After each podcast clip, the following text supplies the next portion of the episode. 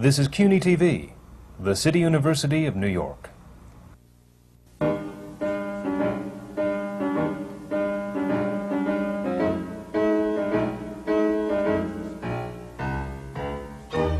City University Television presents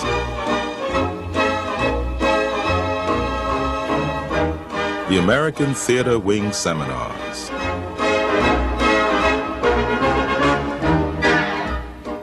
Working in the theater.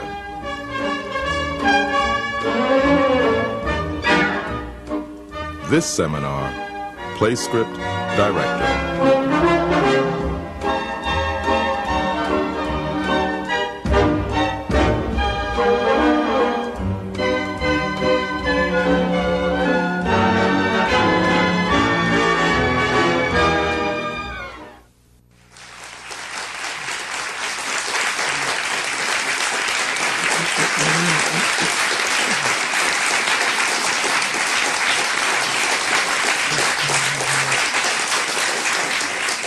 Isabel Stevenson, president of the American Theater Wing, and I want to welcome you to our seminars on working in the theater, which are coming to you from the City University Graduate Center of New York, located in Times Square, right in the heart of the theater district.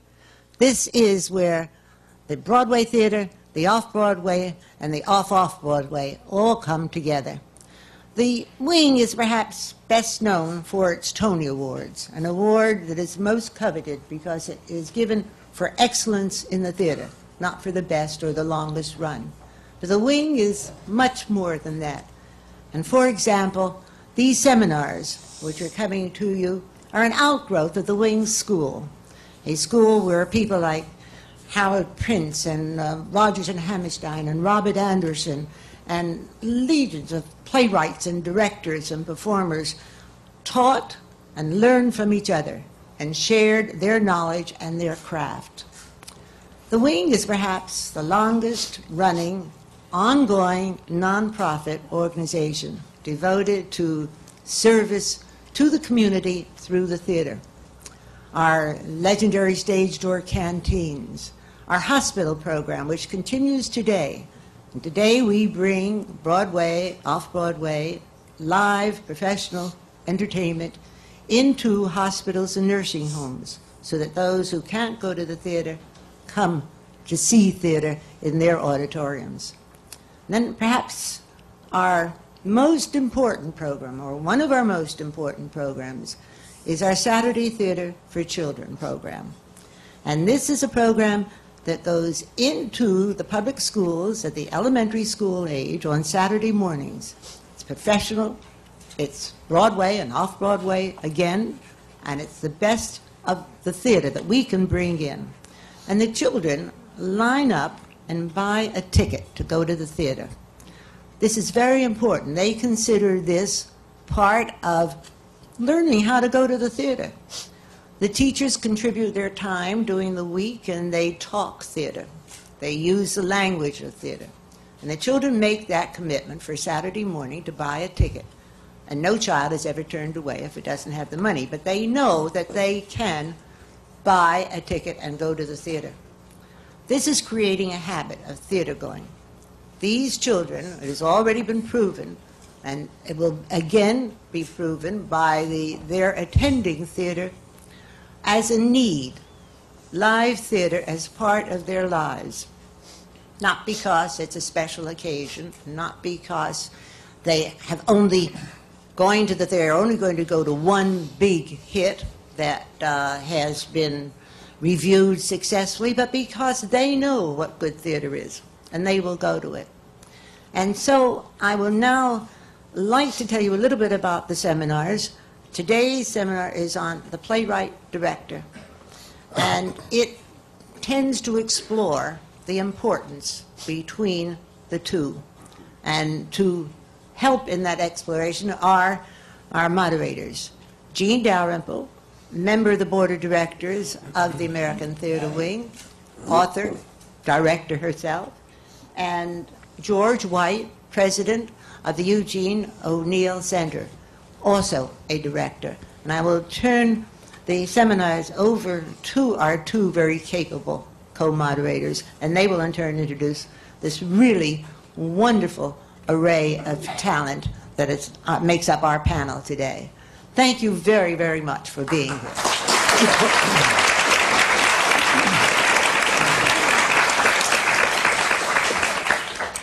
Well, we really have a very, very distinguished panel of playwrights and directors today, and I'm going to introduce some of them to you right away, beginning with the young lady on my far left who specializes in new scripts.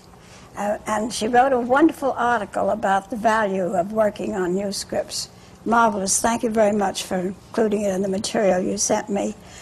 She's worked on new scripts in um, development stages at the New Dramatists, at the O'Neill Playwrights Conference, the Minneapolis Playwrights Center, and the Repertory Theater of St. Louis. And right now she has a play that she directed playing just off, slightly off Broadway at the Lambs Theater. Miss Susan Gregg.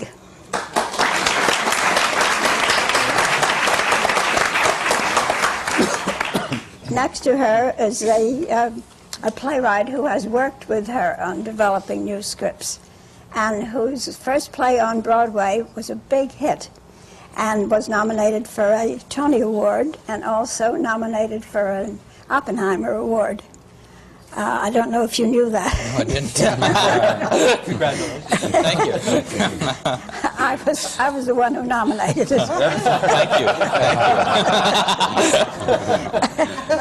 you. the the, uh, the first play, of course, as you probably all know, was Agnes of God, which is being made into a movie. And he has a new play scheduled for New York very soon called Sleight of Hand. John Pielmeier.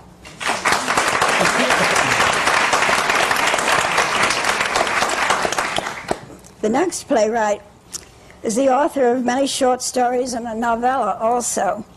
And uh, he's had his plays done uh, off Broadway and also down in the Annenberg Center in Philadelphia. A very nice place to start n- new playwrights, by the way. And he wrote the Tony nominated play First Breeze of Summer, produced by the Negro Ensemble Company, and his name is Leslie Lee.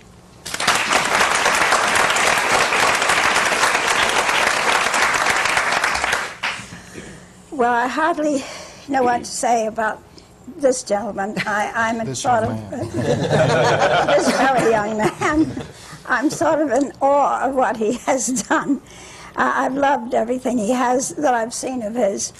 Uh, he was um, nominated quite a, several years ago uh, for a Tony Award uh, with the Pirates of Penzance, and um, and then he was he won the uh, I don't mean nominated I mean he won it, and he also won the Tony this year for the Mystery of Edwin Drood. His name is Wilford Leach.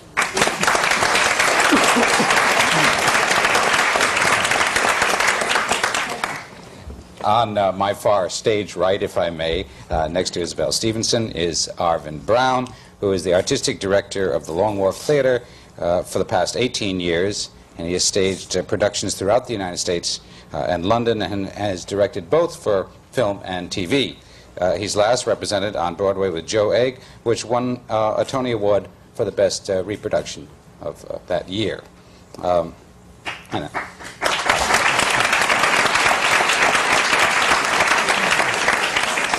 And uh, on his uh, left, Mr. Howard Fast, uh, who I'm sure you all know is one of the most widely read writers of the 20th century, uh, with over 60 novels to his credit. That's incredible. Uh, uh, the upcoming Citizen Tom Paine is his first Broadway production, although written, he's written plays for off Broadway and regional theater and television. So he is brand new to Broadway, and welcome, sir, to the panel.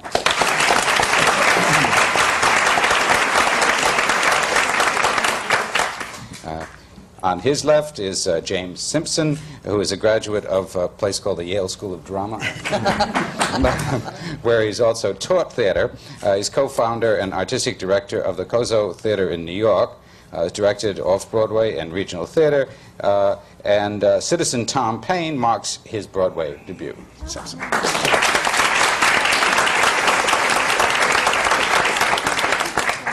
Uh, on my immediate right, is a gentleman uh, who began with a play called, among his actually best known plays, uh, The Indian Wants the Bronx, which introduced us all to uh, Mr. Al Pacino, uh, and uh, Line, which starred unknowns at that point, like Richard Dreyfuss and Barnard Hughes.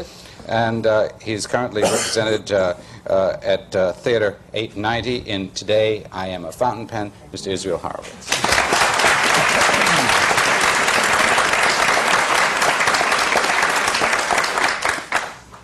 Uh, I thought that um, I would like to perhaps start the proceedings today with a, a little bit of uh, a question to all of the panel, uh, beginning perhaps with a statement.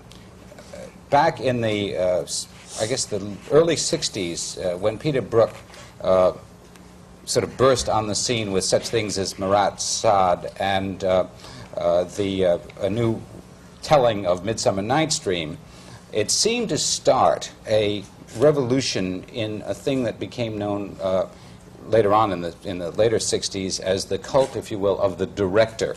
Um, where we began to have such things as directors saying to playwrights, uh, "You go over and sit over there for a while, and I'll take care of your play, and just don't bother me, and we'll we'll get it done." And all kinds of things happened, and I think some of the playwrights on the panel have had that experience. And then there's the other, uh, perhaps, uh, school of directing, if I will, if I may uh, say, which really relates to taking and becoming a midwife to the playwright's craft. Uh, I think that uh, perhaps we are seeing almost an amalgamation of some of that, and I wondered if uh, someone might like to begin by addressing these kinds of schools and how uh, ex- experiences or war stories or horror stories that you may have had uh, uh, with, uh, with these. Uh, perhaps, Susan, would you like to address that in a moment?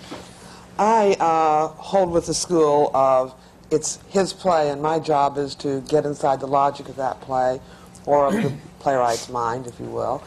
Uh, I, think as a director, I don't know how to do what I call concept directing, which is what George was talking about before. Um, I think that happens by and large on the classics when uh, a theater is looking for a new way, say, to look at Midsummer Night's Dream, which is a good example with Peter Brook, which I think that concept did fit, as did his uh, uh, Carmen. Uh, I wouldn't, I, I couldn't do that with a new script. I mean, nobody even knows what it is yet. Uh, I think I have an obligation as a director who works almost exclusively on new scripts to do what this guy wrote and not put a philosophical statement on top of it that perhaps doesn't belong there. Uh, and I have a hard time thinking of it any other way. So I can't, I can't address the, address the first part of the question. I wonder if any of our playwrights have had that experience of having people uh, sort of relegate them to the back row. Leslie, you? Yeah, I've had that experience. I won't mention any names though, but uh, but I've had that experience. But I think I was relatively new, you know, as a writer, and I didn't quite. I was so excited about having a play done uh, that I thought that my job was to sit there and to not say anything, to be a good boy, etc. Uh, then I realized that um, this was a collaboration. In fact, um, I have a play opening at the Negro Ensemble Company uh, for previews today. In fact, and uh, this is the first time I've ever let a director edit my play without my having anything to do with it. That's Douglas Turner Ward. He and I have worked together before, and I think as I matured, there's a certain amount of trust that developed between the two of us. You know, and so therefore, it's the very first time. I don't know whether, with him, yes, I think I've established that rapport and relationship where, where that can happen, where he, every word he edited and I did nothing. Normally, it's my script and I want to edit it, but this is the first time. I hope that it begins a process of, you know, with other directors, you know, but, um, you know, this is the first time it's ever happened. Well, now, Will, I know you, uh, I don't know what, uh, you had perhaps the good fortune of not having to deal with W.S. Gilbert, who I a fairly On the cranky fellow. his, uh, his, uh, his followers are, are, are legion Okay. and have a great deal to say about everything uh, you do, in the case of Gilbert. But um, uh, like speaking of the Peter Brook and so forth, I, I believe that most of the directors that I'm acquainted with really set out to do the work that's there, uh, although it may seem to other people a concept. Uh, who knows what Shakespeare had in mind for Midsummer Night's Dream, so there's no way to do it accurately. Uh, in the case of Gilbert, I, I had always hated Gilbert and Sullivan. Uh, I, I was, I, uh, in my high school, I was the leader of the people that didn't want to do any more Gilbert and Sullivan. And uh, uh, I was uh, the champion of a, a Sally Benson play called Junior Miss. So we, we, eliminated Gilbert and Sullivan in favor of Junior Miss and other sparkling hits. and I only, I had read some Gilbert scripts, and I thought they were always very funny. But I, I couldn't find them funny when I saw them. And uh, time came to do it, and, and I, I realized that what I objected to was the, was the tradition, the way in which it was done, uh, and not the work itself. On the contrary, the more I did the work, the more I, I came to, to love it. And um, so I, all I did, or all I thought I did, or all I meant to do, was to do what was on the page. And, and uh, as a matter of fact, when we did it in London, the D'Oyly Carte Theatre was one of our producers. Uh, they found it absolutely faithful. And uh, they were the first to say that, in fact, it was more faithful to the original, to the script and to the original, than what they were doing uh, after this years of passing it on and passing it on and altering it by, by uh, you know, tradition that this is the way you're supposed to do it. So uh, I don't know. I've never, I, I've never set out to do anything that wasn't really what's on the page. It may come out strangely, but I meant to do it uh, that way. It was wonderful. Arvin. Arvin, yes. Um, Wilford is a great example of, of um, when a fresh approach can enhance traditional material. But I, one of the things that bothers me often in the theater, uh, in terms of a reapproach of classic work of any kind or traditional work in the theater, is that sometimes it doesn't give the audience enough credit for, I think, understanding one of the joys of the theater, which is the reproduction of other times and other places. And finding instant parallels, not by having to impose a kind of contemporary viewpoint on, on that material, but discovering that within the material of, say, 100 years ago, there is a perception that is totally related to everything we're going through today. And that sometimes it's only, in, in, in my experience, it's only by the kind of faithful reproduction of that world that the parallels really emerge. And that somehow or another, when that world is shattered or, or altered or distorted, the parallel is lost, and the, and the work seems oddly less direct and less relevant, a word I hate, but I'm sure we'll hear again somehow, um, than it would be otherwise. Interesting. I'd love to hear Mr. Horovitz on this subject. I- I've always been uh, from the school of playwrights that uh, who tell directors to sit in the back row. Arvin survived. And I'm here to tell the tale. In, in fact, uh, I, I haven't uh, destroyed many directors. Um, directors seem to me to be our um, real partners in this, although uh, I confess to loving actors as well. Uh, as testament, I have a. I founded a theater seven years ago in my home. Uh, I live in Gloucester, Massachusetts, and uh, my partner in the theater is a stage director. And with my new plays, and I try to encourage my colleagues who bring new plays to the theater to do the same. Uh, usually, the director and I go off somewhere together and play all the parts in the play and uh, really partner in the thing and, and, and try to discover uh, an emotional life that we can agree upon. And once we have, uh, then I run back to the text and say, well, if this is the accurate emotional life, then this is what they would say, and the director runs to his notes and says, if this is the accurate emotional life, this is how they would behave.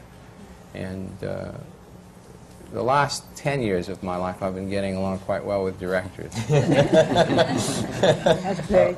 John wanted to say something. Yeah, I, um, I mean, I certainly am, am of the belief that playwriting is, is as much a collaborative effort as any other part of the theater is acting and directing. And I, I certainly feel that uh, when I'm when I pull my sheets of paper out of the typewriter, if I'm lucky, I'm half done uh, with my work, and the the other half of the work, or maybe even three quarters of the work, happens when I first start working with the director and with actors on the piece because it's such an interactive.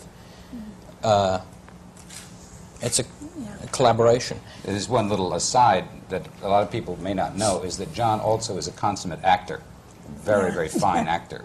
Uh, so that uh, it, that sort of comes naturally to thank you. John, too, I must say. I, I how, however, had a question to pose.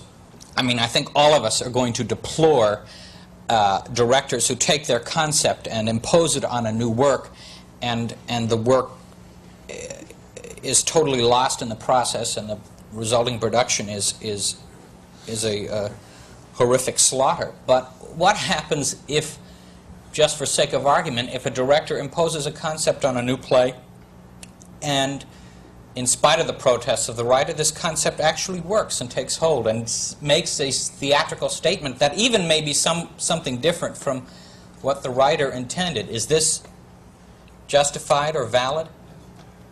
Maybe you have the difference there between um, the idea of the cult director, the idea of it, which I think a lot of directors who aren't as talented or as skilled as Peter Brook took that mantle and then I think abused it.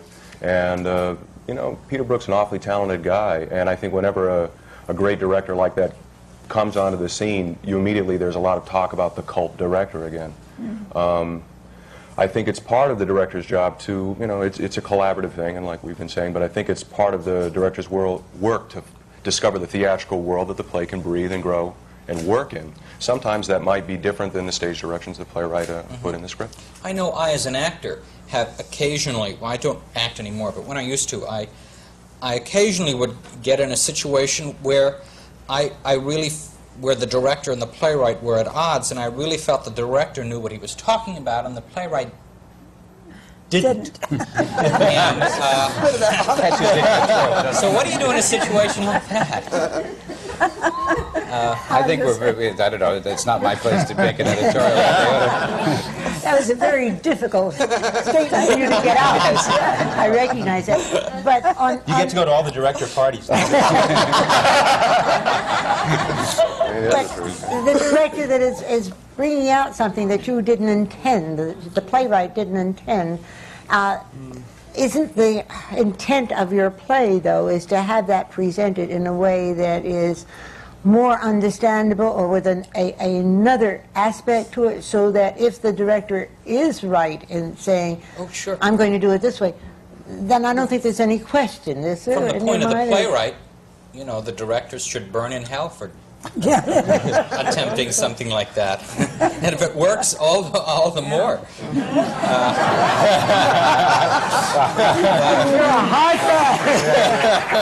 Well said. Susan, and then Leslie, and then I'm on. It's also, I think, and John, I actually think we'll be the first to agree. Uh, frequently, I get scripts where the, the playwright really doesn't know what perhaps the play is about. Um, they can tell you very frequently, almost always, on how the mechanics of it work. You know what the spine is, what themes are, and things like that. But frequently, I find on early drafts that they really don't know what you could call the moral or the message of the play is. And I think that that's something that will give rise to an interpretation. I don't think you guys, if, if I had to sit down and write a play, I would start out with, okay, Susan, what do you want to tell the world? And what is your philosophy? Well, that would be a wretched play. It would just be awful. It's a backwards way to do it. But as a director, that's what I have to unearth as I'm doing my work and can bring that back to you. Uh, I mean, we, we have one that we've been working on, a, film script that John, John's been working on. I've been giving him trouble on. Uh, we call it working. Uh, where I, I know for sure what that play is about, bottom line. He can tell me how all the mechanics of it work, but ultimately, I'm sure I'm right. He's not yet, but he will be. uh, and I, I think that there's a value in there in exploring what that transaction is about, which may give rise to either an interpretation that you as a playwright didn't have in your head when you started it that may work. And I think that's what it comes from when it does work. When it doesn't, you're out of luck. Leslie, uh, okay, well, Leslie and then Marvin. I, I think I'm going to tell an ex-wife story. This is not one of those, you know, it's, it's but when I was married, uh, my wife would, uh, I would say, what do you think of this, you know, I'd have her read something, I say, what do you think of it? And she would go on for about 20 minutes or 30 minutes or 35, you know, if not more. And I would say, wait a minute, that's the story you want to write, but that's not the story I want to write. And I think that has to be fairly clear as to, you know, with, with, with, in relationship with the director, as to what the author wants. I, and I don't have to be right. I mean, really, I don't have to, I don't necessarily try to be right. I don't, I don't try to answer questions. I'm just asking questions as a writer. So consequently, you know, if it runs contrary to the director's opinion, if I, if I know, if I think I know the play and I feel very strongly about it, I think it's the director's job to enhance that. Even though, you if he doesn't want to, if he disagrees, then he probably should do another play. Oh, that's when you start asking those questions. Right. Exactly. Could I That's what I say feel. Howard, Howard yes. Fast, yeah. Uh, a lot depends on the director. There's no such thing as a director in a generic sense. There are directors. I have seen plays on Broadway that were destroyed by the lack of sensibility on the part of the director. I did a play in Dallas, Texas, where, being very much younger, I flew into a rage and threw the director out. So I don't want you to dare enter this theater again. That, that is one part of it. Now, another part of it is this that I have a play now running at Stage West in Springfield, Massachusetts, and every day I'm asked to give someone a script. Producer or this one or that one wants a script. And I won't give them a script because between the script and what is playing there on the stage is a world of difference. One is dead and the other is alive. Now, I'm sitting next to a young man, and I hate to keep saying how brilliant he is because in 10 years he'll be impossible.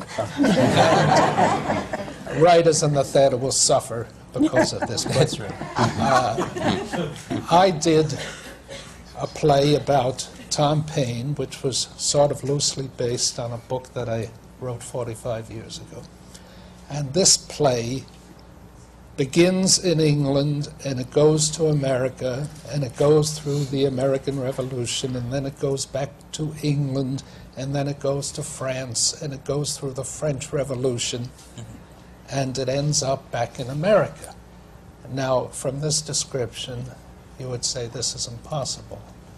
And it was fairly impossible, but Jim here did a thing that was just incredible to me. He, he turned it into a flowing, fluid object that uh, never said here was the place, but it moved like a thing alive. And I was as astounded as anyone who came into that theater and saw the play. Well, he could not have done this if I had not given him the play.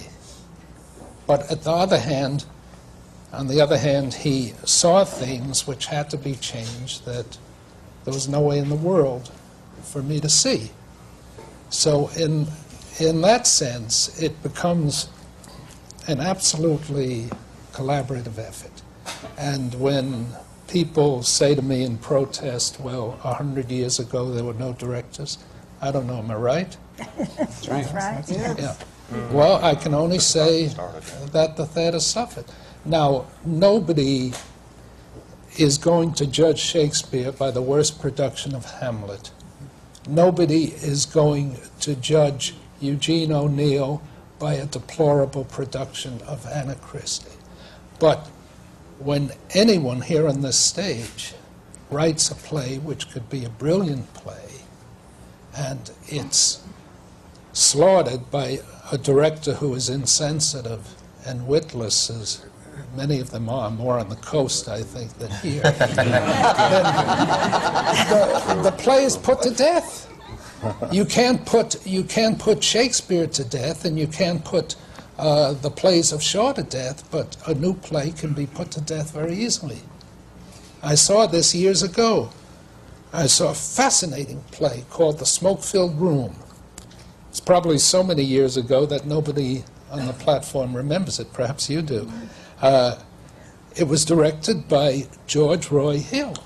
He slaughtered the play. He, he, he destroyed it so thoroughly that it vanished two nights later, never picked up again. So it's a complex subject, but uh, I, I am an old hand at writing. I've been at this for better than half a century, and I've been writing plays uh, to satisfy myself and various regional theaters for the past 50 years. And heaven help me if I ever have to do one without a director. I simply cannot see how it can be done.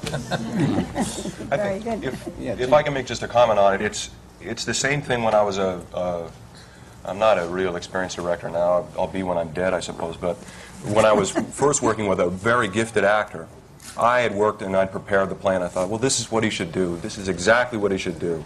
All right? And he came in there and, and he heard what I had to say and he said, yeah, right, okay.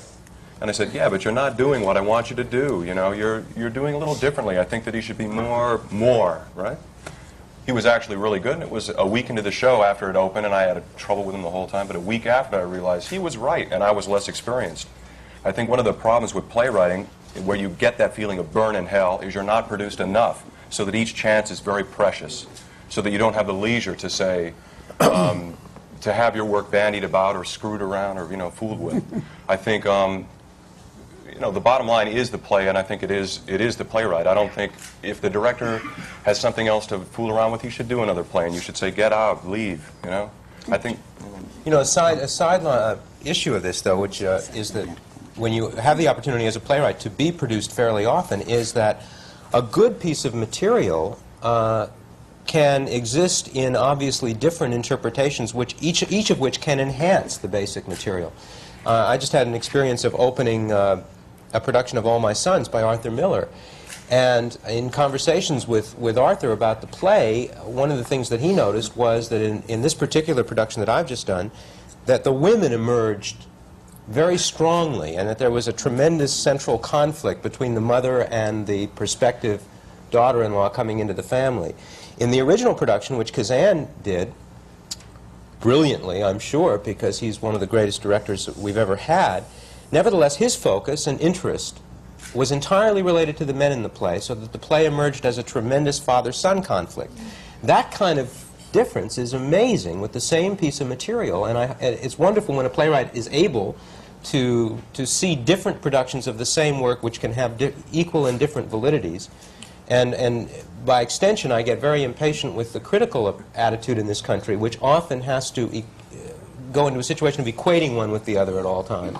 So, or, or, so that there's not the idea that the theater is a continuum, you know, and that it should, everyone should have a shot at an interpretation. As a director, If I could add to that. yeah. Uh, uh, obviously, what Arvin is dealing with is a play that uh, had great political impact when it was first written and was written for political impact and has a different kind of political impact now in, in our time. And uh, as I chase around the world and look at my plays being done here and there, um, I have to pull back. Well, uh, I think a- any playwright, after uh, a time, learns to, in the first meeting with the director, to ask the question, why do you want to direct the play? What's the play about? And I discovered that a play of mine, uh, like The Widow's Blind Date, a play that's going to be done in New York this year, has to have a different approach when it's done in Massachusetts, where the play is set, and certainly had to have a different approach when it was done in France last season in French.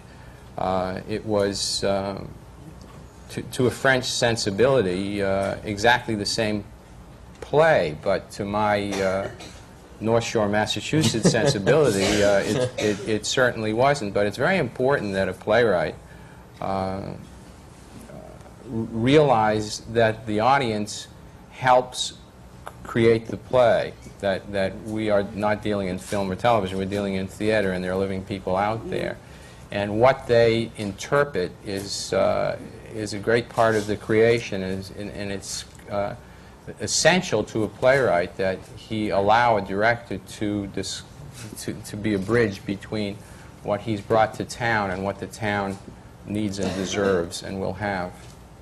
Wouldn't it be a good idea today to do what we used to do in the old days, which was to get the director and the playwright together and have them go off and work on the script so that they both knew what they were going to do before they went into rehearsal? It seems to me that that was a very sensible idea, and we never used to change a play very much once it went into rehearsal, and it went Hmm. very smoothly, and usually the opening was marvelous, and that was without going out of town or anything else. And it seems to me as though it, it should be done today, and when I produce a new play, I, I still do it that way. I think I agree with you. I think reaching a, a common understanding of uh, the intention of the author and also your intention with what you're going to do with the piece, you have no right to start rehearsal, you know, really, until you and do that. even line changes Yeah. and things as you go along, you know. Mhm. But Gene, one an of the awful lot done. One of the saddest aspects of that is that the economics at the moment so preclude that because for the freelance director, uh, as well as the freelance designer, he, in order to survive, he or she, in order to survive, usually has shows virtually overlapping to be able to make enough Well, money. It's, it's so sad you, that that's you why. pay you pay the director. You pay the director part of what he earns when he's doing that. That's part of the job. We must talk about this, Gene. I, I'd like to go back to All My Sons. How did you arrive at, at uh, this different direction, this different slant that the play was going to take? Some how many years later? As a director, did you were you able to to look at this and say, I want to take it with the, the emphasis on the women, or did it just naturally emerge that way? It, for me, I can only speak really for myself. For me, it always comes from feelings. I mean, it's what I feel about a play, and I, I don't usually abstract it until later when I look at a finished production and realize that's what I've done. But I know years ago in New York when I did um, Long Day's Journey into Night, I, I think one of the most um, specific aspects of that production was Geraldine Fitzgerald's performance as Mary Tyrone, and it had everything to do with what I'd come to feel about the mother in that play without even knowing really that that's what I felt. Just a sense, of, an emotional sense that the family unit was much more complex than it, it had been given credit for being, and that the mother was not a sort of wraith-like, semi-glamorous figure who shuffled around the perimeters of the action, but was in fact uh, an active neurotic along with everyone else in the household, and that there was a very complex uh, relationship. So I think it comes from feelings in my case. If I may, this is it relates to the, the director's craft, and, and I, I, I see, uh, Susan. Um, how do you make that manifest as a director? How do you how do you bring that about? We can say, well, it, well, it comes out that the emphasis, well, we're going to focus on the women, or uh, uh, with Geraldine's interpretation of Mary Tyrone. How do you, as a as a craftsman, take that, for, articulate that statement, but how do you make that manifest on the stage? Well, first of all, uh, from, I'm sure everyone would have a comment on that, To but start from the beginning, for us, I think it's important. From your first reading on for it. Well, it's before the reading. I think I was just about to say, for me, it's, uh, in a situation like that, it's largely casting. The first meeting I had with Geraldine Fitzgerald, I knew intuitively that this was my Mary Tyrone from my interpretation of the play because of a basic earthy strength and directness and uh, refusal to shy away from complexities that's embodied in that particular performer. So that I think I've, by casting Geraldine Fitzgerald in that part, I had already made a statement before I ever got near a reading. Uh, that's where it really begins for me. But uh, one quick story. I was at the opening of uh, a Pinter play that Zeffirelli did in Rome with Pinter in the audience. And uh, uh, the curtain went up, or lights came on. I can't remember if there was, a, there was a curtain, in fact. And it became apparent that he had done a play that Pinter had written for two women and a man with three women. And uh, about two minutes of play played, and I thought, oh, this will be interesting to see how, how Harold deals with this. And he's very much a, a gentleman, very much an Englishman. And he stood up in the middle of the audience on opening night and said, "Stop this! Stop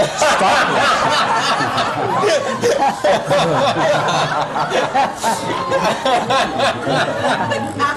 Courage. Oh, for that Did they stop it? Absolutely. The curtain came down. Good for him.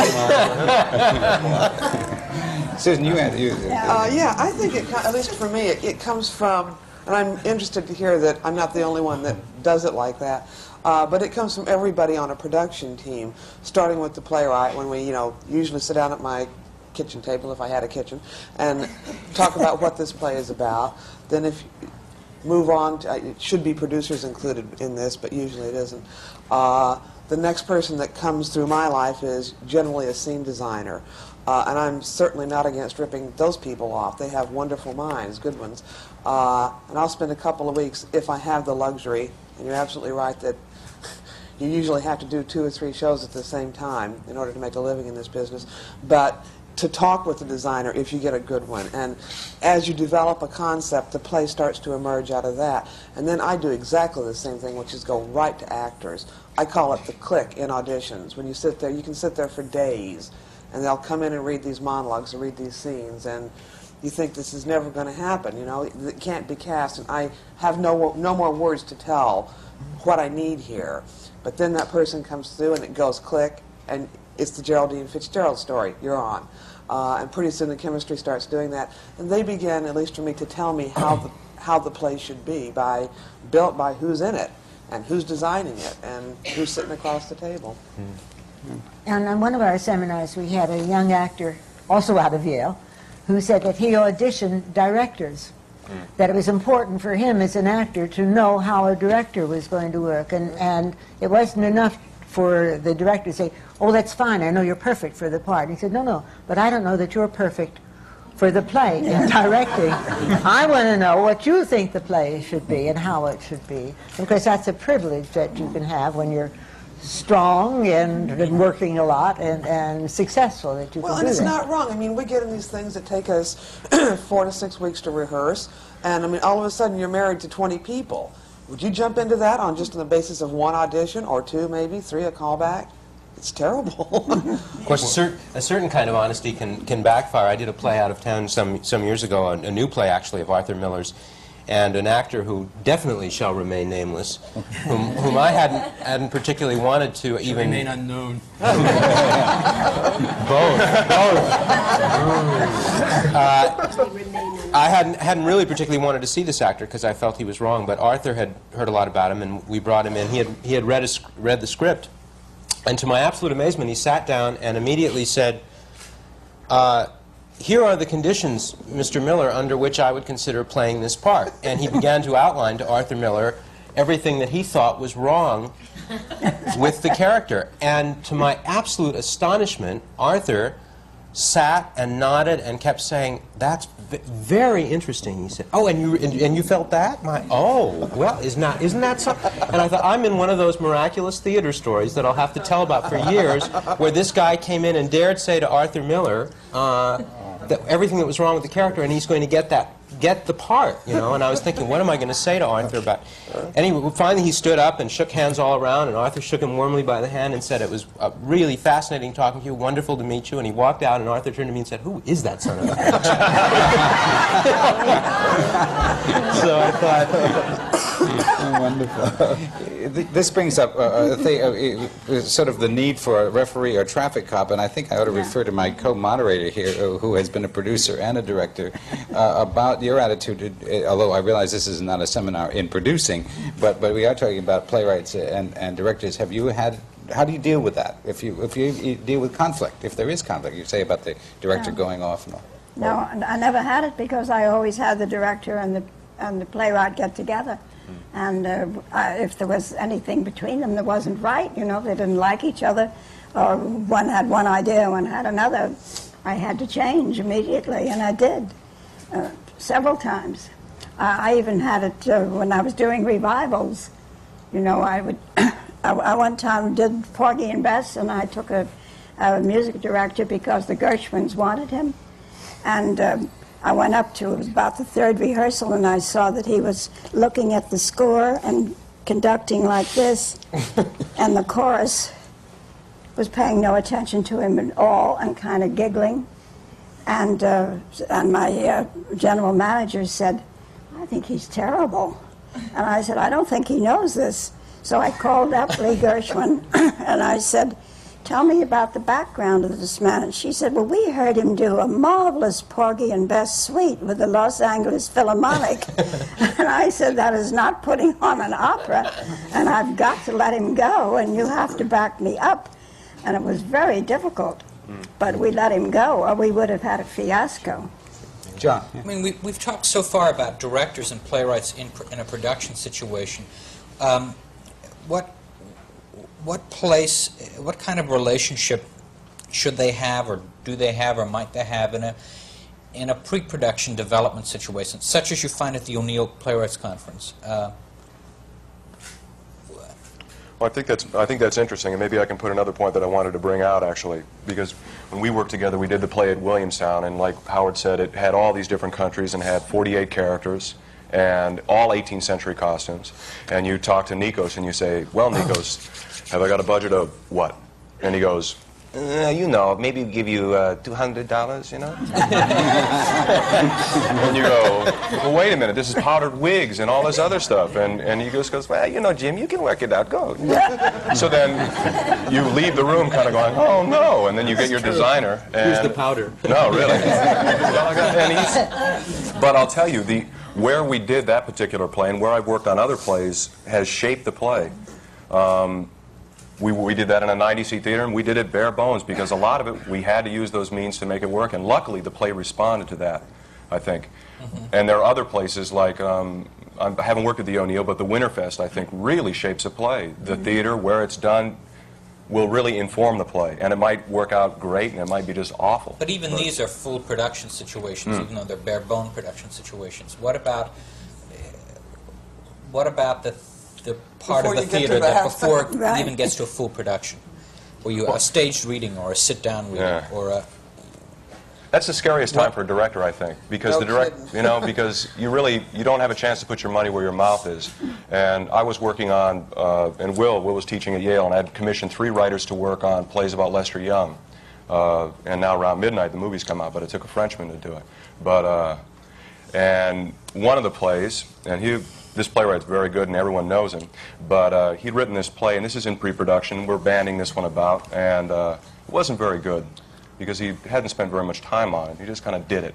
And uh, John Guare was in the classroom, and this is pre-production. And we read the play, and John kind of went, "Well, all right." And I said, "Don't worry, it can be great. I can do this with it. I can do that with it. You know, and I can do this, and I can do that." And he said, "You are the biggest enemy to playwrights at this point because you're not asking him to do his best. You're just putting on a wrap and saying how you're going to serve this up and make it a nice souffle out of nothing." Um, and the problem with pre-production often is the director is really just a listener or also just a challenge, I guess, a little bit and say, is this really your intention? Well, this is what I think about it. But it's a hard time for the director. I usually just, it, I, it's hard to be active because you really can't say, well, I think it's this, look and see. You know? There is a role that I think we're, we're, that has begun to develop in the middle here um, that might be even the subject for another seminar sometime, uh, Isabel, which is the dramaturg, Right. that awful word um, that nobody kind of knows what it is. Uh, that Edith Oliver of the New Yorker said, you know, what it is, is it's like those old washing machines that had a, a crank on the side with a crank on the side. Um, and, but that, that's what happens in those kinds of situations where there is now a growing thing where there's another pair of eyes and ears that that uh, contributes to the you know, helping the director in that early situation, John, that you, you talked about. Yeah. Um, and um, uh, maybe that's that's a, a growing. Yeah, Les, you. Well, I was going to say, I think that, um, as, to respond to Jim, Jim, I think the pre-production for me is very important. One of the things, I just got an idea a moment or two ago about, one of the things that directors have helped me, uh, one, uh, let's say Douglas Turner Ward at the Negro Ensemble Company, has helped me to, to not cover up a lie. You know, sometimes, you know, there's a tendency, or at least I have a tendency as a writer, I had a tendency as a writer, not to tell the truth, but to want to be liked by the audience. And there was, uh, I had that tendency. I don't know whether there are other writers here. And uh, there are times when you, you can't worry about that. And the writing reflects that, you know, backing away from an issue or, or covering a lie. And I, there have been other plays written, that are very famous plays written, where, I, where the lie is still being covered, I think. And I think that my relationship with, with the director or directors has been to bring me out till I tell the truth, whether it's painful or not, or whether I will need a bodyguard after the show or not. you know, and that helps, you know, and I think that's one of the pre-production things that, that I need. I need someone to tell me you're not doing it, you're not telling the truth. You must go for it and go for the gold and suffer the consequences. Have you So- had any experiences of Well, yes, I, You'd like I, I do uh, a lot of both old plays and new ones.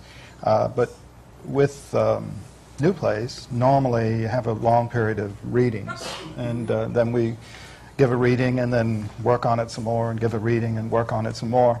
But once I'm in rehearsal, I, I, I have to get it on. Yeah. And uh, at that point, uh, I have to make things work that maybe we didn't solve, or have, you know, you do what you do.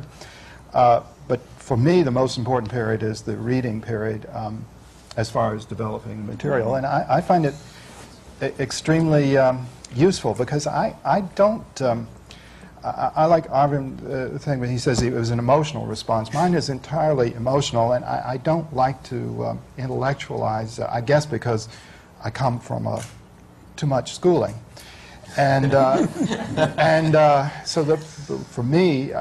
The reading is a, we try to get people who don't necessarily have anything to do with the theater and we give it a reading and there's nothing to hide it. You know i, I don't believe in staging readings or any of those things and uh, it's either interesting or it's not interesting. I find i either care or i don't care and i find the people who hear it are either engaged or they're not engaged.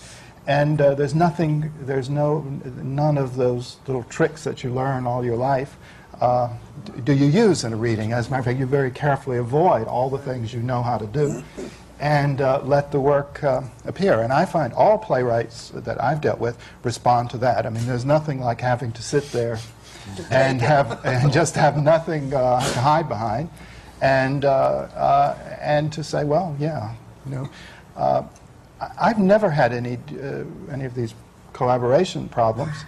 Um, essentially because I, I find that uh, if the writer says, well, this is what it is and this is what it will be, I can just nod and say, oh, yes, well, let's try that. And we give a little reading, and if it works, it, or normally, uh, you know, they're, they're the first to want to alter it uh, if it isn't what they imagined it was going to work in the way they imagined. So I always believe in going with whatever the uh, playwright thinks it is, and then uh, I don't believe in arguing about it. In other words, uh, if they have, I just nod, and then they begin to worry that I'm thinking something that I may or may not be thinking. Uh, the psychology of all creative artists is that they're not really uh, that dogmatic or certain or any Right. of those things. On the contrary, I, I find the opposite problem, that I have to convince them that maybe they were right. Yeah. Yes. Uh, Right. uh, so that uh, it, uh, they're, they're altogether too willing to, to uh, give up something rather than try to make it work. Do So I've never had those problems that people speak of. Yeah. Do you subconsciously make the decision between a dead playwright and a living playwright to the play that you want to do? Do you have any preference? No, I, I just have to like Dead ones are it. quieter. No, not at all. I, I, I have to just like it uh, or, or like the people. You know, I, uh, I- again, uh, it, it's sort of like my, my dog sense is better than my brain sense in the sense that if I analyze something, I'm usually wrong. If I just sort of go with it and say, well, that's what I, that's what I really feel, as opposed to what I think I should feel, I'm usually right. So if the script is something that I just just like, then it's pretty good. If I think I ought to, it never works. You know, W- Wilford just touched on something that I think is so important that we maybe could follow up on just for a second. Is I find that part of the pre-production um relationship, uh, director and writer, or even during production relationship, that scares me sometimes is, in in my experience in life, uh, I found the writer almost too willing to encompass the director's suggestions, and, and I've been trying over these last years to learn the process of being able to be to make it so suggestive but indirect that it then has to get filtered through the writer's process because it's not my organic process, it's his. And no matter how much I can intellectualize, as you were saying, Susan, about going to the philosophy and the, the, uh, the direction, I mean, the, the, the, the gut impulse is his. And if you can't somehow continue to tap that gut impulse, you run into a lot of mm-hmm. trouble. And I find that very hard.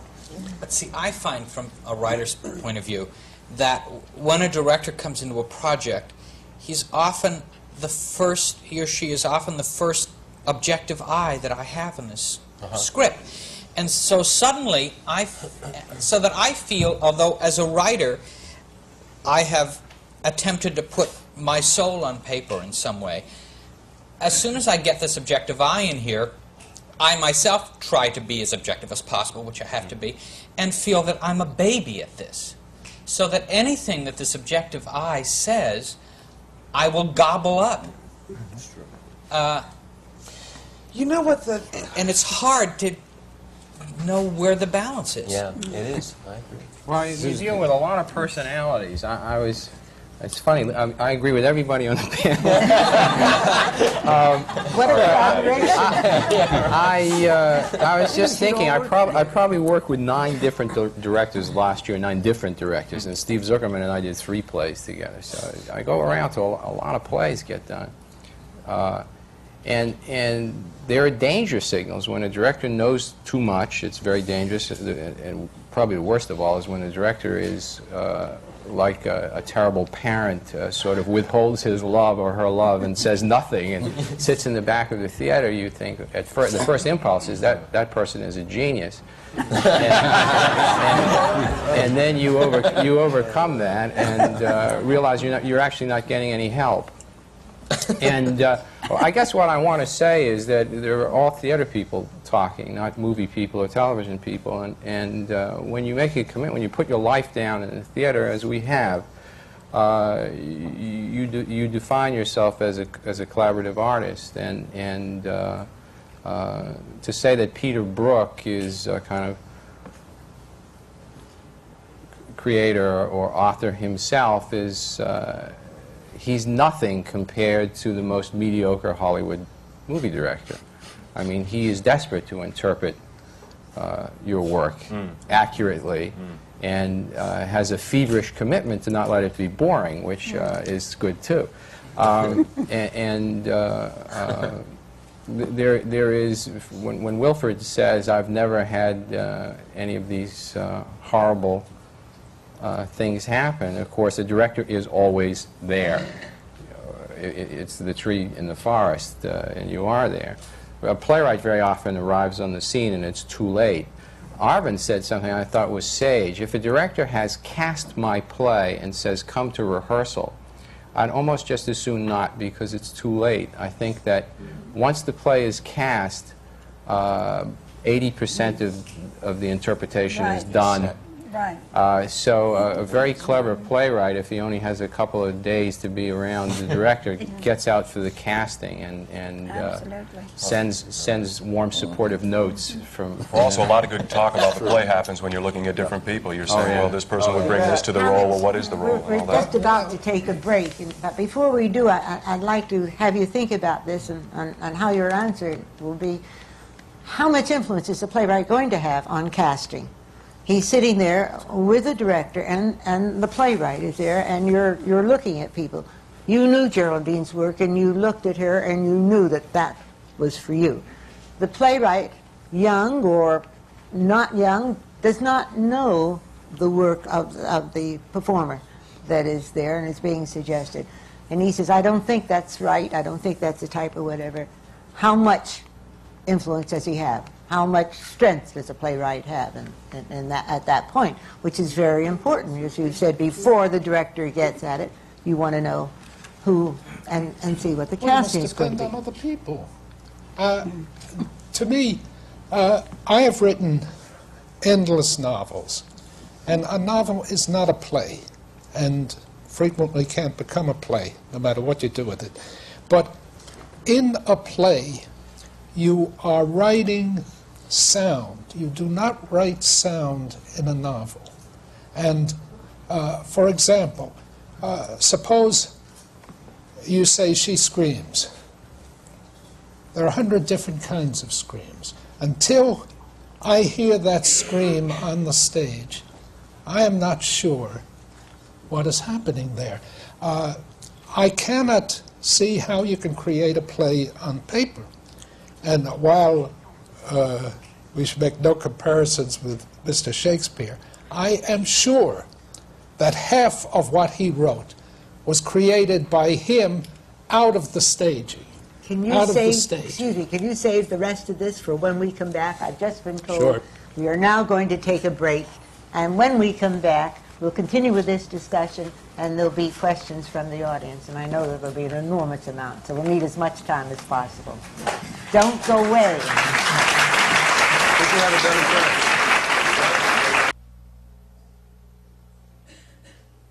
We are continuing the American Theater Wing seminars on working in the theater, which are coming to you from the City University Graduate Center of New York, 42nd Street. This seminar, which is part of the programs that the Wing brings to the community all year round, is an extraordinary one. It is on the playwright and the director. And the talent and the knowledge and the skills of the people involved are so wonderfully given and exchanged on this program that I don't want to take up any more time. Our co-moderators will introduce them again, but I have to apologize to Howard Fast, who I interrupted so abruptly as we went off the air. And with apologizing, I'm going to ask him to continue his statement and also to tell us a little bit more about Citizen Tom Paine, which is being developed now for Broadway. And with all that Mr. Fast has written, this is the first time he's doing a play on Broadway. So at some point, will you get back to that, Mr. Fast? Thank you very much for being here. Jean Dalrymple and George White, would you please continue? Yes. Well, I'll go on for just a bit. The, in the three, the three forms of art that dominate today, the novel is a narration in words. It's a narration. The film is a narration in pictures at its best. Now, both of them use the dialectic of dialogue. The theater is not a narration, the theater is a conflict in words. So you don't have the pictures and you don't have the pages of narrative description. All you have are the words. People who speak these words battle each other and they battle with words. Uh, in some plays where they get physical, it, it rarely works. The, the ideal theater is words. Now, I am simply saying that it is impossible for me, and I would imagine for most writers, to know how these words will sound and what their sound will make, what it will move. The theater is sound. The written page that we present to the actors and the director, this is written word. The two are different, and very often we forget how different the two are. And that, that is why, for me, when, when I give it to the director, he has sounds and I have sounds. And sometimes the sounds I imagine are better, sometimes the sounds he imagines are better, or sometimes the words are impossible. There's no way for me to know. Very interesting. Also, to pick up what Isabel was uh, saying also earlier, um, you said that, that Tom Paine came out of a, a, a- a book you had written uh, 45 years ago. Uh, what made you want to take it from, let's say, uh, have, have you been uh, obsessed with Tom Paine for you? Or, or, or what, what uh, um, Or obsessed with Broadway? or, yeah, there we are. Okay, well said, sure. Well, you know, you know what I, what I'm obsessed with. Uh, during World War II, in that little theater in London that's mostly underground, they were playing Henry, and the interlocutor, or whatever he is called, got up and he said, "Here are the armies of France, and here's our thin English line of bowmen." And they were bombing London at the same time, and. Uh, I was told by my British publisher who was there, he said this was an audience swimming with tears as they watched this. And seeing the play subsequently, I saw the, I saw the, the French army, the ranks of knights, and that thin line of English bowmen. And this, this is what we can do in the theater better than they could ever do it on the screen, better than it can ever be done in a book. See? But it is done with the wonderful sound of words in what is our gift, the most wonderful language ever evolved on the face of this earth. We, we have this gift, and it is this gift that produced Shakespeare as much as Shakespeare producing the language, which now people are saying. So, uh, in Tom Paine, I had a book which dealt with two revolutions, with a very important imprisonment, uh, with the preparation for the revolution in America, with the ideology of this man who was to the left of everyone in the revolution, but who, as much as anyone, created the revolution. How do you do it? And I did it. I borrowed that simple thing from Shakespeare. If you have the words, you anything you, you can convince an audience, you can have them suspend their disbelief, and they will see an army marching on the stage where there is no army. But at the same time, we had to flow through this long passage of a man's life. Now, the film today will not buy a book which concerns the total life of a man or a woman. They say, well, we can no longer do that film, it's for television. But in the theater, strangely enough, you can still do it. And you can do it well. So this is what I presented to Jim here. But presenting it to Jim, I really had no idea how it could be done. I mean, I knew it could be done. Here were the words, here were the scenes.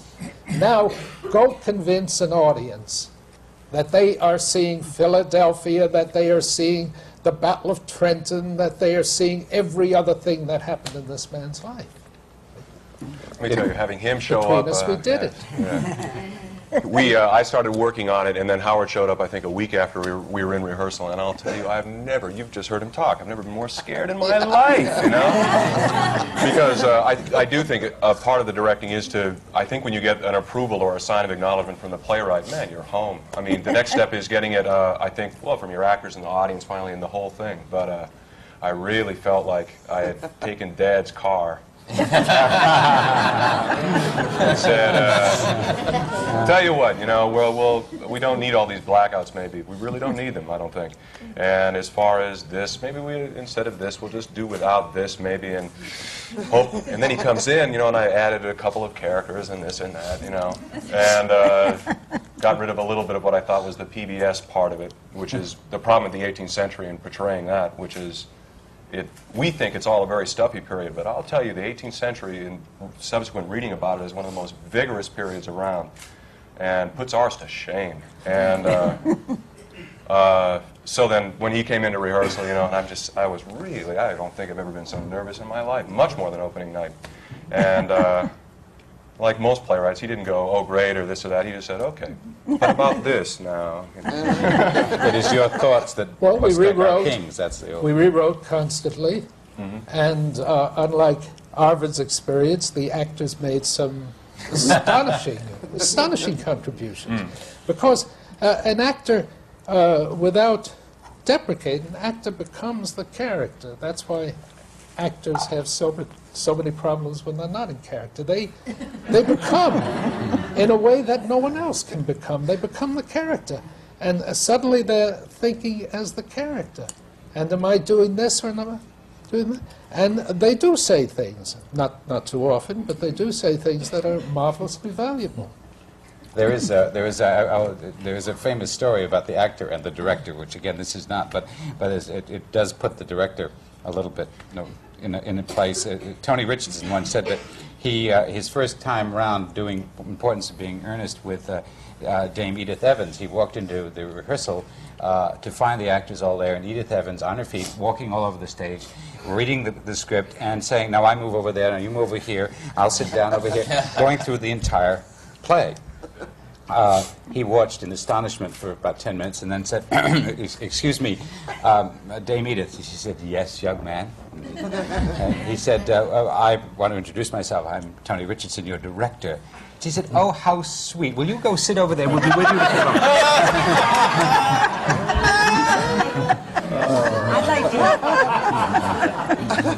Mr. Horovitz mentioned before that we were all theater people. Everyone is writing and directing and involved and interested in the theater. Um, could somebody pick that up and say, despite everybody's complaint about, oh my, the theater and you can't exist economically, or you have to go off other places for it, you have to teach, as they did, they discussed in the playwrights conference a couple of weeks ago. Why are you all still with the theater? That's, Do you want to start? I'll start with that. For me, it's, it's easy. The theater is active, and we live in a passive culture, I think, and there are very few active places left. It's active for the audience. It's active, obviously, for all of us who are doing the work. But I mean, you know, I mean, how the audience feels on any given given night will have a, a drastic effect on the event at hand. How the performers feel, obviously, will have a drastic effect. So that it there is a kind of responsibility and an involvement, and a, it it isn't a kind of, or shouldn't be a kind of sitting back. And so much of, I think, uh, contemporary life is sitting back. So it seems to me. It's, Can I, uh, Yeah. could I, I was a, I was a scientist for about 10 years. Uh, I did uh, uh, cancer research, uh, but and and research in endocrinology. But my desire to write began to supersede my need to, to, to look through a microscope, and I'd get to work later and later each morning. I would pretend I was on time, of course, but but I so I'm in the theater because I, I made a change. You know, I realized I think Albert Camus talked about the multiple consciousness theory that we can do more than one thing in a lifetime. And I, I took him up on it and decided to change the, the profession. Although I think I still use the disciplines, but I found the theater the best way for me to express myself as a human being. But it, that doesn't mean that that it hasn't been rife with difficulties and problems. I mean, I write uh, teleplays as well to, to, to you know, make a living. Uh, although I prefer the theater. I think the theater is, uh, if I had the choice between writing a play and writing a film script, uh, I would take a play anytime. Despite the money. Yes. Okay. Well, I think it's. I think an answer to that, the why. I don't know. I'll jump. and I'll Go just say it's what Howard said. I think uh, what you can do in the theater is fairly. It's up. It's up to your imagination, the performer's imagination, the audience's imagination. I mean, it's it's and that can be unlimited actually. And if you look at what different types of theater the world offers us, I mean, our palette is unlimited. Right. And I think it's also what Arvin says. It's a basic human thing where humans come together and see other humans. I mean, it's as basic as that. Yeah. Yeah. And it's, it's also great fun when you're doing it. I mean, actually. I think it's also the logic problems involved in how a play works and how you get a play from the page to the stage and to the audience are just endlessly interesting. Uh, you know, how does this thing? Playwriting is the hardest kind of writing there is. At least that's what playwrights tell me, and I expect they're right. Uh, other writers tell me that too. That the, just the logic problem involved in adhering to the unities and not perhaps having, if you if the idea you have in your mind takes 500 people to execute as characters, how do you shrink that down to five people? Because uh, it likely won't get produced if that doesn't happen. And one set, or maybe two if you're lucky. Uh, I mean, how you fit all that together, just the geometry of it, for my money, is just, it's unbelievably interesting. Uh, and it, it, it always changes. Every play is different. You know, what is this guy saying, and how do you get it to work on stage, and how do you get it for this transaction to happen between the audience and the actor? It's, it's just infinite. It's a fascinating life, no matter what part you're playing in it.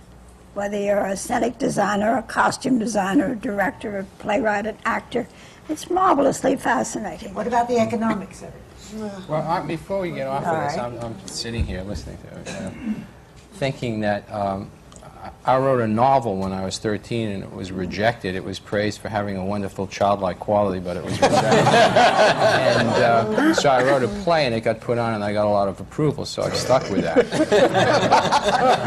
and it's lucky that I didn't get a lot of approval for driving a taxi, I suppose. Uh, and the theater was a place to get girls. But I think that we uh, really uh, try to justify what we do, and I don't think the theater will replace night baseball or cure cancer. But I think if we're responsible in what we do, we can um approach people uh, in a loving way and lead them to a higher quality of life, and then pass it along to the next group. That's all I wanted to say. I'm very well said. Isabel, you mentioned economics uh, and the economic problems and the, the, the pressures that one feels. Uh, John, you have uh, uh, crossed the uh, uh, lines too, obviously with Agnes of God of, in, in film and, and theater. You want to address this a little bit and, and why you would why you come back to the theater? Um, I don't know. It sort of depends. Sometimes I, w- I wish I didn't have to come back to the theater, but I do. Uh, talk to me tomorrow, and I'll, I'll I wish I was doing something else. I mean, I, I'm in a in an odd situation because I'm I am able to make a living with with what I do as a writer. Not certainly not really in the theater so much, but also for for screen and and, and TV. Uh, so that um, sometimes I wonder if I'm in an. I think there's a reversal trap that you can feel. Sometimes I feel that I'm in the theater because I can't do anything else and make any kind of living at it.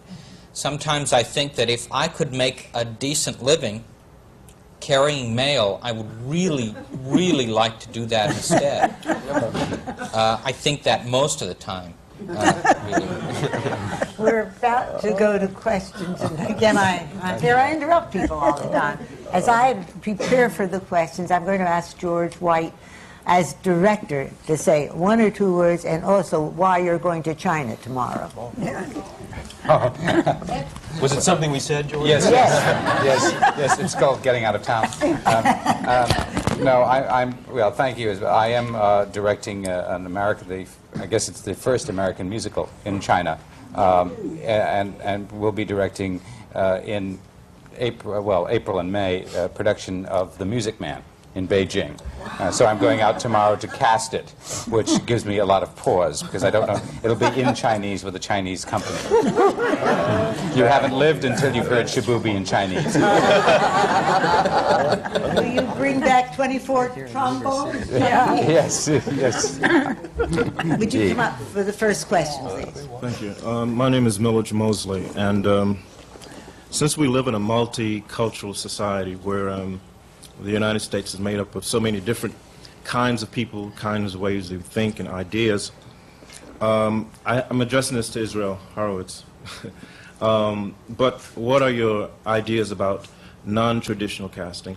And if you do believe in non-traditional casting, could you give us some examples of that, please?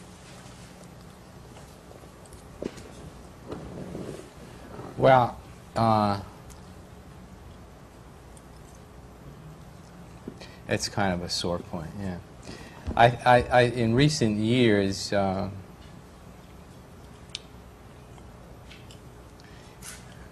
yeah, this all harkens, but Lloyd Richards once uh, asked me if I would cast a play with all black actors. I remember that. Well, I don't mean only racial. I mean gender, male, female, as well as handicap. You know, let's include everything. it's a it's a very it's a very tricky business for a writer to uh, respond to his or her, own work the first time around and uh, move away from the dream. Gulley Jimson, as the wall fell down, said, "This is the, this wasn't the vision I had," and uh, uh, you, you have this sort of image stuck in your head, and you try to reproduce that as, as best you uh, can. In recent years, uh, I've tried to uh, write plays that uh,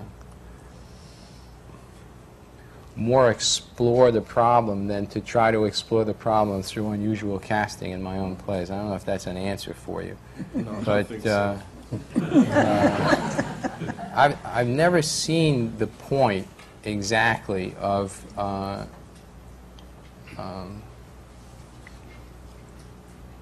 getting into a corner here. Sometimes in life you really don't know what you're talking about. I think I has to answer your question. Yeah, uh, can I get comments from the other panel? Well, if we have time. Thank you very much. Uh, My name is Lou Rose, and I'm addressing this to any writers who care to answer this question. Uh, Marsha Norman uh, wrote in the Times uh, a letter of, uh, an article of complaint uh, that actors trying to participate in the writing of plays to the extent they want more or less equal monetary reward and equal recognition with the writer. I would like to ask any writer who would care to answer whether he's had this problem and whether he considers it a growing problem in the theater. I've, uh, as I said, I really believe in the, that that playwriting is a collaborative effort. I was present when Marsha made that originally delivered that speech to New Dramatist Luncheon, and it was even, I feel, a, even a more powerful speech uh, than the final article in the Times, which had to be edited down somewhat. I could not agree with her more completely in what she said. Uh, I. Uh, certainly uh, am greatly indebted as a writer to whatever uh, input actors and directors have in the process of creating a play or production. I also feel that as an active writer, I have an equal amount of uh, uh, contribution to make to their directing and to the directing and the acting of a production, and I certainly don't ask to uh, participate monetarily in their rewards. I don't think it's a problem with actors or directors. I think it's the unions uh, that seem to be bringing this forward, or some agents that seem to be bringing this forward, and uh, and it's an unfortunate problem. I don't. That, I don't know that too is for another seminar. Can I There's so say much one- to be said. Can I say one Thank- quick thing? Yes. I believe in the insight, an actor providing insight, that the lines are mine. You know, I, I don't, I don't, I write the lines, and I find I write them better than actors do. At least my play, anyway. Hi, I'd like to ask uh, Arvin Brown, uh, how important are stage tasks not indicated in the play, and when do they get in the way? Stage tasks? Yeah. Uh-huh. That's a, that's a wonderful question. Um, in, first of all, one of the things that I find, this, I guess a lot of directors do this, but one of the early things that I do in a rehearsal period is attempt to ignore, for the most part, with the actors, the stage tasks that are already stated within the text, uh, only because I don't necessarily have a way of knowing where that comes from. I will reserve that, that copy myself of everything that's been suggested in terms of stage behavior, and at, at some later point in the rehearsal process, if I find it valuable, um, I will go back to what was originally stated in the script, and, and very often I will do that. I think stage behavior, stage tasks, however we, uh, uh, business, whatever term we want to use for all of that, obviously has a, a, a tremendous importance in the final production as long as it illuminates situation and character. I think the greatest trap of it in the early stages of rehearsal has to do with the fact that it is a protection you know, against the actor's exploration of character very often. Now, there are some actors who can work within a physical business and get to a psychological or emotional depth, and that, I respect that. That's a method. But very often, uh, particularly with younger performers, it's a screen. You know, I mean, it's very easy to lose oneself in all of that and not develop, not do the probing that, that kind of has to happen. And then the business is kind of added. It's, it's, it's, it's, it's, um, it's not helpful. And particularly if it, if it just comes from a director who has some image that this scene should be about sewing. And uh, it's a wonderful scene about sewing in which nothing human happens, you know. Uh, that's, to me, the danger. Thank you. I think we have time for just one more question. This is a, this is a question for Wilford Leach. The Dramatists Guild had a seminar recently, and one of the topics discussed was whether to have a play produced in New York or at a regional theater. Uh, would you prefer your play opening in a regional theater, or would you hope or hold out for a New York opening? Well, these days I'm a director, so of course I'm always praying somebody will give me a script that I'm excited about doing, so I want to do it in New York because that's where I am. Uh, but uh, I, actually, this is more appropriate for the writers here. Because nowadays, How I direct on Mr. Pielmeier, what would you say? Uh, I think when you're talking about a New York production, you're also talking about a certain economic future of a play. Um, I, I think uh, regional theaters are much uh, easier areas sometimes to work with. I think uh, sometimes much more creative things can be done there, and many, m- much more exciting things can be done often in regional theaters because Okay. there's so much pressure. But Could, could I add to that? May I add to that? Yes. Uh, uh, I just I, I like to say that uh, for my part, when a play is done in New York, it's the end of work, and and uh, the way things are uh, in, in our life lifetimes now, pretty much. You want to have lots of regional theaters or lo- lots of, uh, we're not talking about indigenous theater, but theaters out in New York to get your work done. And, and when you get to New York with a play, be prepared for, uh, uh, you're moving inexorably toward the marketplace. And, and when you get to New York, chances are uh, it'll cost a lot of money to produce it, and 300 to 500 people will come in and write about it and send their articles out, and it seems a little beside the point after, after you survive all of that to then fix the second act. it's a terminal One very quick question and I'd a like quick to address answer. this to uh, Susan Gregg. What is the best advice you can give to a new playwright for his uh, script development? Get yourself to a dramaturg quick. okay. Thank you very much. Um, these seminars are coming to you from the Graduate Center of the City University of New York. They are but one of the programs of the American Theater Wing. Today's seminar was on the playwright and the director. And I cannot tell you how often I find myself saying, not enough time. And we must go on and, and uh, talk and about the theater and listen to the wise words that come out of our panelists. But never has it been more so than today in this extraordinary panel of playwrights and directors, all of whom are giving their time, their knowledge, their sharing their words with you.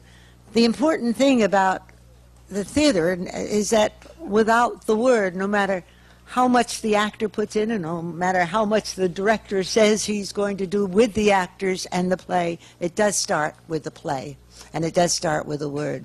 And so, thank you all for being here, for making that word come alive in that exciting way that only in the theater it could happen. I'm Isabel Stevenson. I'm president of the American Theater Wing, and I want to thank all of you for being here on this seminar, a part of our series of working in the theater, and they will continue with the production and with the design awards. Thank you all for being here.